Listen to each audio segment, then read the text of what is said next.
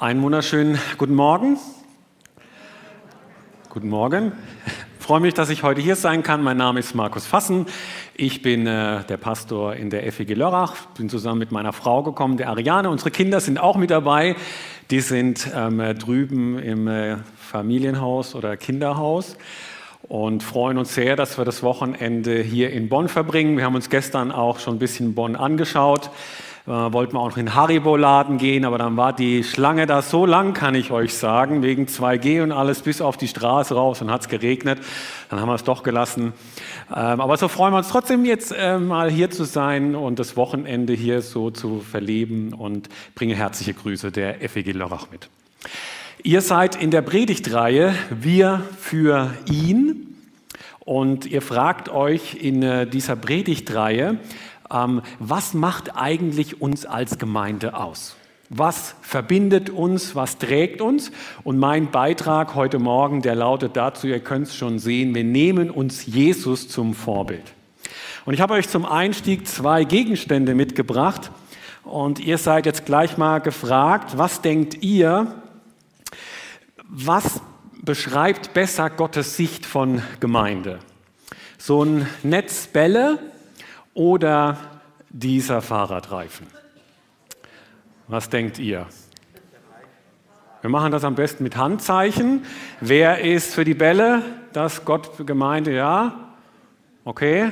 Wer ist hier für, ja, ich würde sagen, äh, der Reifen überwiegt. Und tatsächlich, ähm, das hat ja was.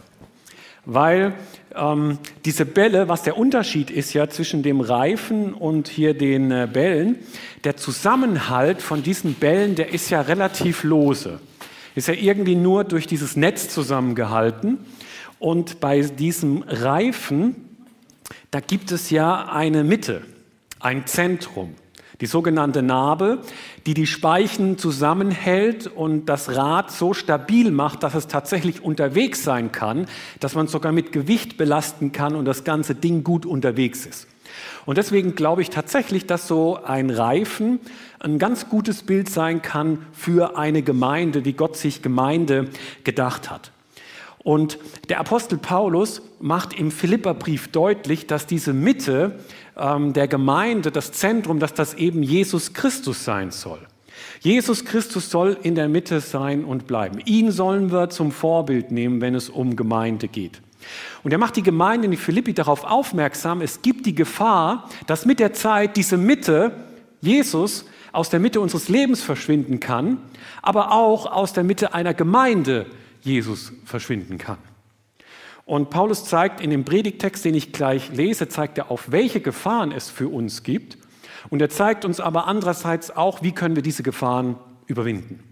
Ich lese euch den Predigtest aus Philippa 2, die Verse 1 bis 5. Wenn ihr eine Bibel dabei habt, könnt ihr gerne mitlesen. Da schreibt der Apostel Paulus, nicht wahr, ihr wisst, was es heißt, von Christus ermutigt und durch seine Liebe getröstet zu werden. Ihr habt den Heiligen Geist empfangen und kennt Gottes tiefes Mitgefühl und Erbarmen. Nun, dann macht meine Freude vollkommen und haltet entschlossen zusammen. Lasst nicht zu, dass euch etwas gegeneinander aufbringt, sondern begegnet allen mit der gleichen Liebe und richtet euch ganz auf das gemeinsame Ziel aus. Rechthaberei und Überheblichkeit dürfen bei euch keinen Platz haben. Vielmehr sollt ihr demütig genug sein, von euren Geschwistern höher zu denken als von euch selbst. Jeder soll auch auf das Wohl des anderen bedacht sein, nicht nur auf das eigene Wohl. Das ist die Haltung, die euren Umgang miteinander bestimmen soll. Es ist die Haltung, die Jesus Christus uns vorgelebt hat. Paulus macht darauf aufmerksam, diese Einheit in einer Gemeinde, die kann gefährdet sein.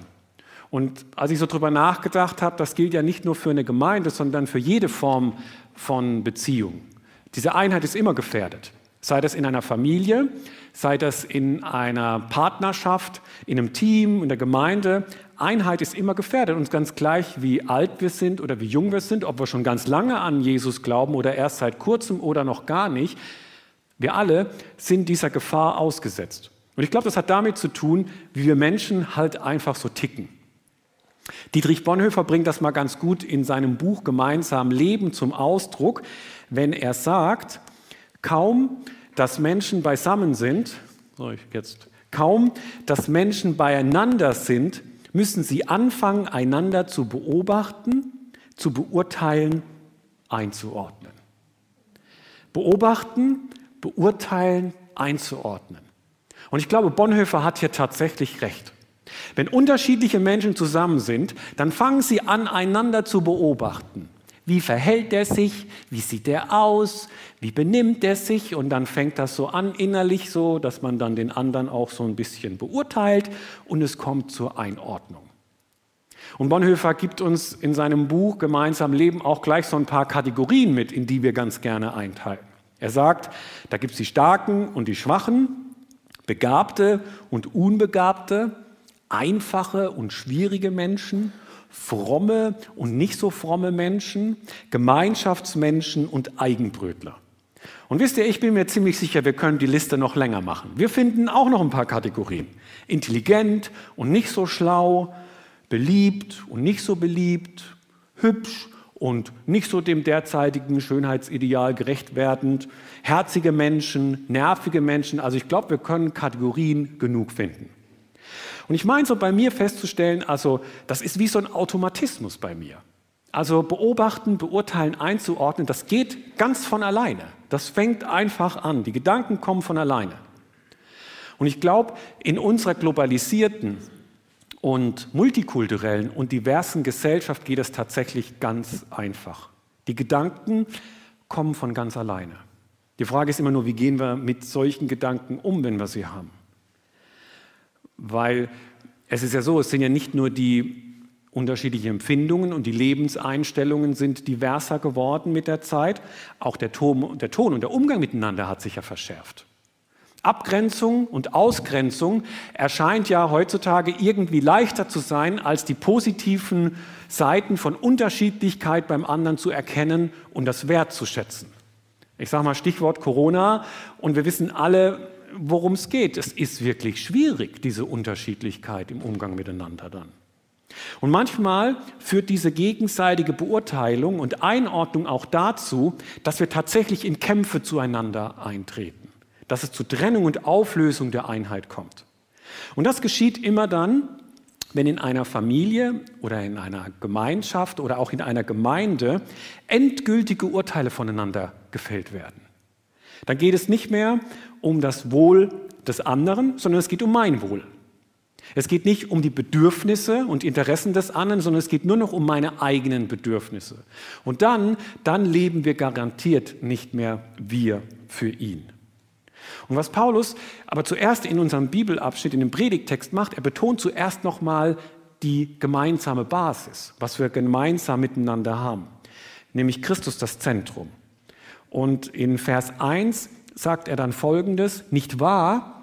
Ihr wisst, was es heißt, von Christus ermutigt und durch seine Liebe getröstet zu werden. Ihr habt den Heiligen Geist empfangen und kennt Gottes tiefes Mitgefühl und Erbarmen. Was Paulus da aufzählt, ja, das haben die Philipper erlebt. Das haben sie erlebt. Das ist eine Erfahrung, die sie gemacht haben. Gott hat sich den Philippern gnädig zugewandt. Der Apostel Paulus kommt in die Stadt Philippi und verkündigt das Evangelium, die frohe Botschaft. Gott liebt uns, er will uns unsere Sünden vergeben, wir dürfen seine Kinder sein. Gott behandelt uns nicht so, wie wir es eigentlich verdient hätten. Nein, er schenkt uns sein tiefes Mitgefühl und sein Erbarmen. Das gibt uns Gott. Und er gibt uns seinen Heiligen Geist noch und die Liebe von Jesus, die wir erfahren, das kann uns in unterschiedlichen Lebenssituationen Trost und Ermutigung geben. Das alles haben die Philipper vor 2000 Jahren erlebt. Und wenn du dein Leben Jesus anvertraut hast, dann kannst du das auch erleben und dann erlebst du das, bin ich mir sicher. Da gibt es tatsächlich diese Ermutigung und diesen Trost, den wir erfahren in unserem Leben, wenn Jesus in unserem Leben ist. Da gibt es den Heiligen Geist, der uns Trost gibt, der uns führt, und da gibt es immer wieder, Gott sei Dank, Gottes Erbarmen und sein tiefes Mitgefühl, wenn wir schuldig werden, dass er uns immer wieder unsere Sünden vergibt. Und wenn du Jesus dein Leben anvertraut hast, dann ist das auch Teil deiner Erfahrungen und auch all, von all den anderen hier im Raum oder die online mit dabei sind. Wer Jesus sein Leben anvertraut hat, das ist eine echte Erfahrung. Das ist echt super, dass wir Jesus haben und dass der im Zentrum unseres Lebens und in unserer Gemeinde sein kann. Im Bild gesprochen eben wie bei dieser Felge. Da gibt es dieses Zentrum, Jesus Christus. Und der hält uns Speichen beieinander zusammen, gibt dem Ganzen Stabilität und wir können gut unterwegs sein. Also das ist hervorragend. Und warum Gemeinde tatsächlich mehr mit so einem Fahrrad mit Narbe und einer Narbe und einem Speichen zu tun hat, das wird deutlich, wenn ich jetzt mal Folgendes mache, wenn jetzt Folgendes passiert.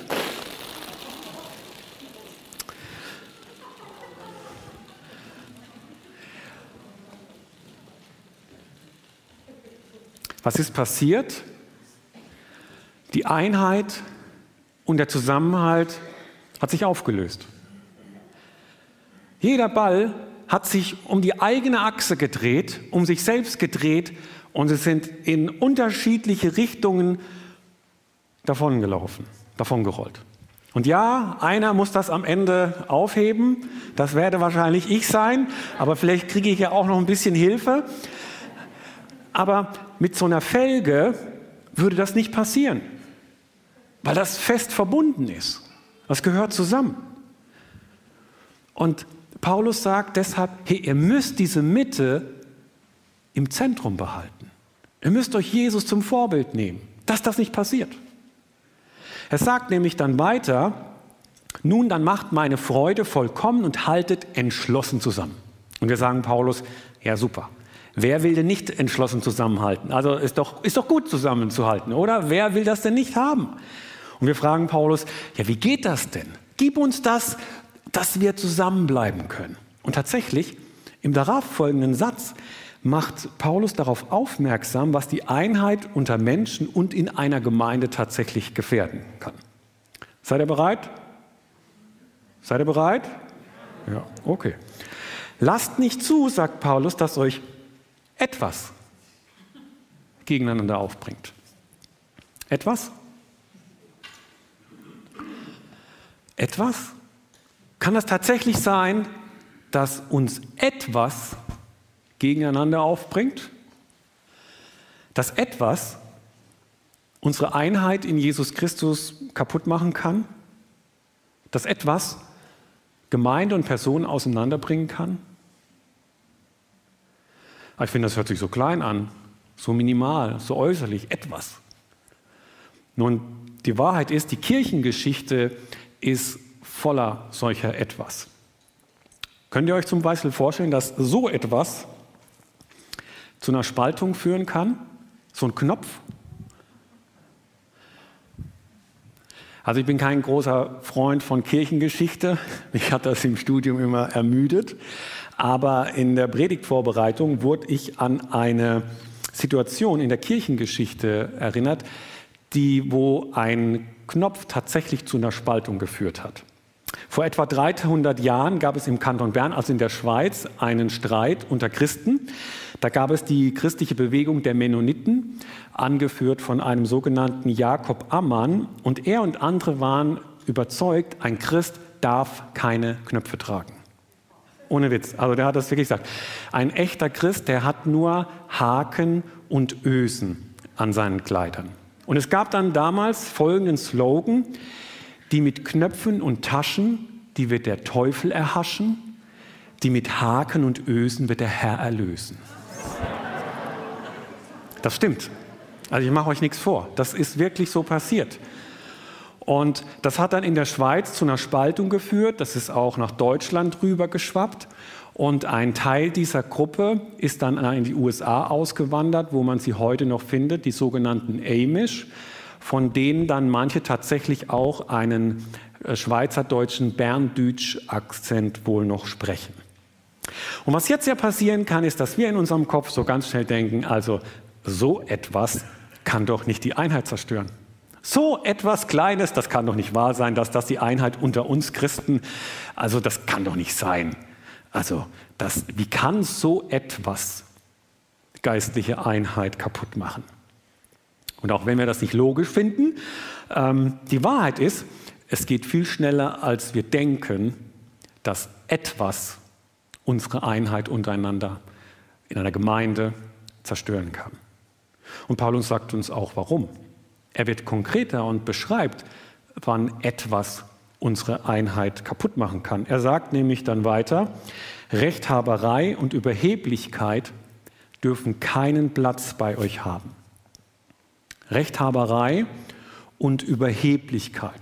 Solch eine Haltung, solch eine Einstellung führt dazu, dass etwas uns auseinanderbringt.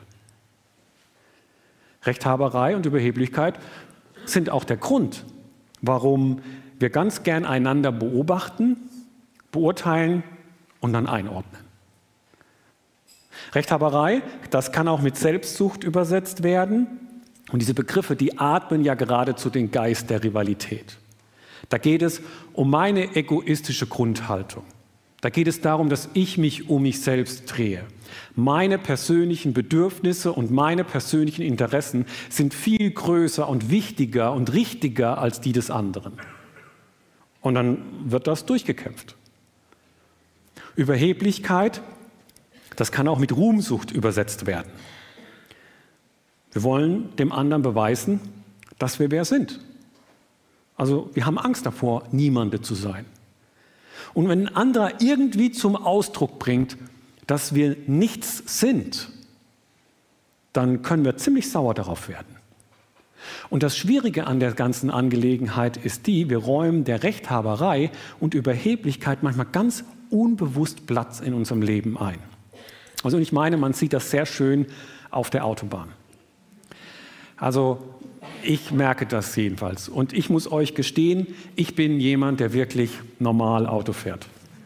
Ich bin immer normal unterwegs.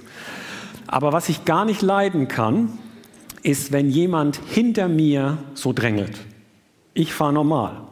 Wenn der hinter mir so drängelt, das ist nicht in Ordnung. Und ich komme da so ein bisschen auch immer manchmal unter Druck und ich will nicht schneller fahren, weil erstens es gibt ein Tempolimit und außerdem möchte ich den Sicherheitsabstand da vor mir eben einhalten. Aber wisst ihr, kennt ihr das? Ja, okay, kennen wir. Aber ähm, was ich gar nicht haben kann, ist, wenn ich aus, im Rückspiegel sehe, dass der hinter mir dann an mir rechts vorbei will und vor mir rein will. Das geht gar nicht. Wisst ihr, was ich dann mache?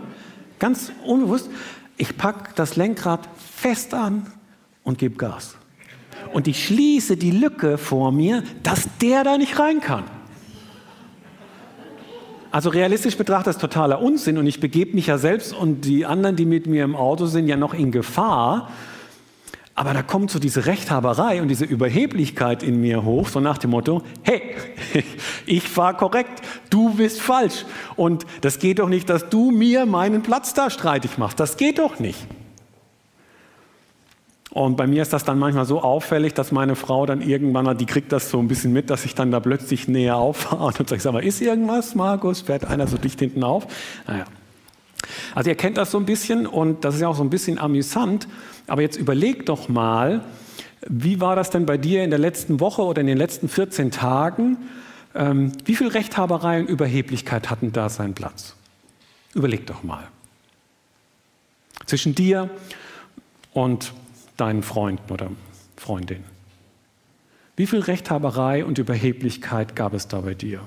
Zwischen dir und deinem Partner, Kollegen auf der Arbeit, zwischen dir und einem Familienmitglied. Und jetzt hat das die Einheit gefördert? Paulus macht deutlich, Rechthaberei und Überheblichkeit dürfen keinen Platz bei uns haben. Denn wenn diese Haltung bei uns vorherrschend ist, dann wird jedes kleine etwas uns tatsächlich auseinanderbringen. Und ganz gleich, um welches Thema es geht, mit so einer Haltung können wir wirklich auseinandergebracht werden. Was wir daher brauchen, ist eine andere Haltung, eine andere Einstellung. Und das macht Paulus deutlich, wenn er sagt, lasst nicht zu, dass euch etwas gegeneinander aufbringt, sondern begegnet allen mit der gleichen Liebe und habt ein und dieselbe Gesinnung. Gleiche Liebe, ein und dieselbe Gesinnung. Wenn Paulus das sagt, dann denkt er nicht an Einheitlichkeit. Es ist nicht so, dass wir nicht mehr persönliche Individuen sein dürften, mit unseren persönlichen Vorlieben und mit unseren persönlichen Meinungen. Darum geht es Paulus auch nicht. Und das ist auch die Grenze dieses Bildes. Ähm, die Speichen sind alle gleich lang, gleich dick und auch gleich dreckig. Ähm, aber darum geht es Paulus nicht. Er ist nicht dafür zu haben, jetzt für Einheitlichkeit und Gleichmacherei. Das will Paulus nicht deutlich machen. Paulus geht es um die Einstellung und Haltung, wie ich dem anderen begegne. Und er wird dann noch konkreter, wenn er dann sagt, vielmehr sollt ihr demütig genug sein. Was ist Demut? Demut wird häufig missverstanden. Nun, Demut hat jetzt nichts mit Schüchternheit zu tun oder mit Passivität oder dass ich irgendwie selbst schlecht von mir denke, unsicher und passiv bin. Vielmehr das Gegenteil ist der Fall, weil in diesem Wort Demut steckt ja auch das Wort Mut. Und so ist Demut einfach die Haltung eines Dienenden, der den Mut hat, jemanden anders zu dienen. Und wenn wir von Demut sprechen, ja, dann dürfen wir immer an Jesus Christus denken, der das ultimative Vorbild für Demut ist. Und Jesus, der war ja wirklich kein Waschlappen und der war kein Weichei. Der hat auch nicht auf demütige Gefühle gewartet, dass die plötzlich über ihn kommen. Was hat Jesus gemacht? Jesus hat uns Menschen gedient, deshalb ist er auf diese Erde gekommen. Und wie groß und mit welchem Mut und mit welcher Hingabe Paulus, äh, Jesus uns gedient hat, das beschreibt dann der Apostel Paulus ab Vers 6 im Philipperbrief, ab dem sogenannten Christushymnus. Und wenn ihr wollt, könnt ihr das ja mal noch nachlesen. Jesus hat sein eigenes Wohl zurückgenommen und das Wohl, um das Wohl für uns Menschen hat er sein Leben hingegeben. Und genau darum geht es Paulus, wenn er davon spricht, dass wir demütig sein sollen. Er sagt dann weiter, vielmehr sollt ihr demütig sein, über von euren Geschwistern höher zu denken als von euch selbst. Jeder soll auch auf das Wohl der anderen bedacht sein, nicht nur auf das eigene Wohl. Das ist die Haltung, die euren Umgang miteinander bestimmen soll. Es ist die Haltung, die Jesus Christus uns vorgelebt hat. Und auch da bin ich ganz froh, dass Paulus hier nicht von Selbstaufgabe spricht, sondern von Selbstlosigkeit. Denn das wird es ja echt schwer machen. Ausdrücklich sagt Paulus, jeder soll auch auf das Wohl der anderen bedacht sein, nicht nur auf das eigene Wohl. Also es geht hier nicht um Selbstaufgabe oder um Selbstauflösung, sondern um Selbstlosigkeit in unseren Beziehungen. Und demütig sein bedeutet also konkret, ich nutze meine Kraft und meine Zeit, ich nutze meine Gaben, ich nutze meine Ressourcen, meine Energie zum Wohl von jemand anderen. Ich diene ihm. Demut zeigt sich immer in deinen und in meinen Taten, wie wir in unserem Leben unterwegs sind und wie wir anderen begegnen.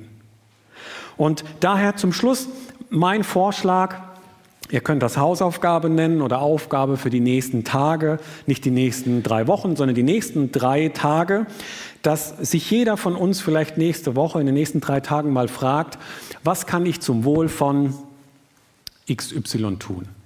Was kann ich zum Wohl von jemand anders tun? Dass die Jugendlichen, dass ihr Kinder euch fragt, was kann ich zum Wohl von meinen Eltern tun? Und dass ihr Eltern euch fragt, was kann ich zum Wohl meiner Kinder tun? Dass die Geschwister sich fragen, was kann ich zum Wohl meines Bruders oder meiner Schwester tun? Dass ihr Singles und Befreundeten euch fragt, was kann ich zum Wohl meines Freundes oder meiner Freundin tun? Und dass ihr Ehepaare euch fragt, was kann ich zum Wohl meines Partners tun? Also ich glaube, wenn in jeder Beziehung, in jeder Partnerschaft jeder nur einmal diese Frage am Tag sich stellt und das dann auch tut, also ich bin mir sicher, in solch einer Familie und so einer Partnerschaft, da hätte nicht jedes kleine Etwas die Kraft und Macht, diese Beziehung zu zerstören. Und wisst ihr, ich glaube, das, was für die Beziehungen in unserem Leben gelten, die gelten auch für unsere Gemeinden.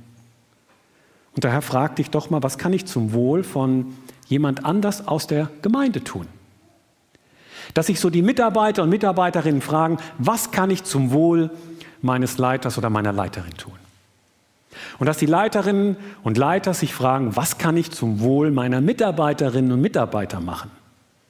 Dass sich die älteren Geschwister fragen, was kann ich zum Wohl der jüngeren Geschwister hier in der Gemeinde tun? Und dass die jüngeren Geschwister sich fragen, was kann ich zum Wohl der älteren Geschwister in der Gemeinde tun? Und dass die Mittelalterlichen sich fragen, zu denen ich mich so gehöre, was können wir für alle anderen tun?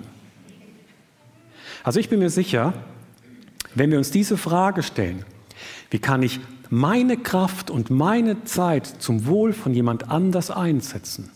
Wie kann ich meine Gaben für jemand anders in der Gemeinde ins Spiel bringen? Wie kann ich meine Ressourcen für jemand anders in der Gemeinde nutzen? Also wenn wir darum kämpfen, wenn wir diese Einstellung, diese Haltung an den Tag leben, dann leben wir für ihn. Und dann nehmen wir Jesus zum Vorbild. Daher die Einladung, in der nächsten Woche konkret zu werden, was kann ich zum Wohl von jemand anders tun? Ich bete noch mit uns. Vater im Himmel, ich danke dir dafür, dass du deinen Sohn Jesus Christus in diese Welt gesandt hast. Ich danke dir, dass er uns gedient hat mit unglaublichem Mut und unglaublicher Hingabe. Und der Apostel Paulus fordert uns heute Morgen auf, dem Beispiel von Jesus zu folgen. Herr, gib uns bitte die Kraft dazu.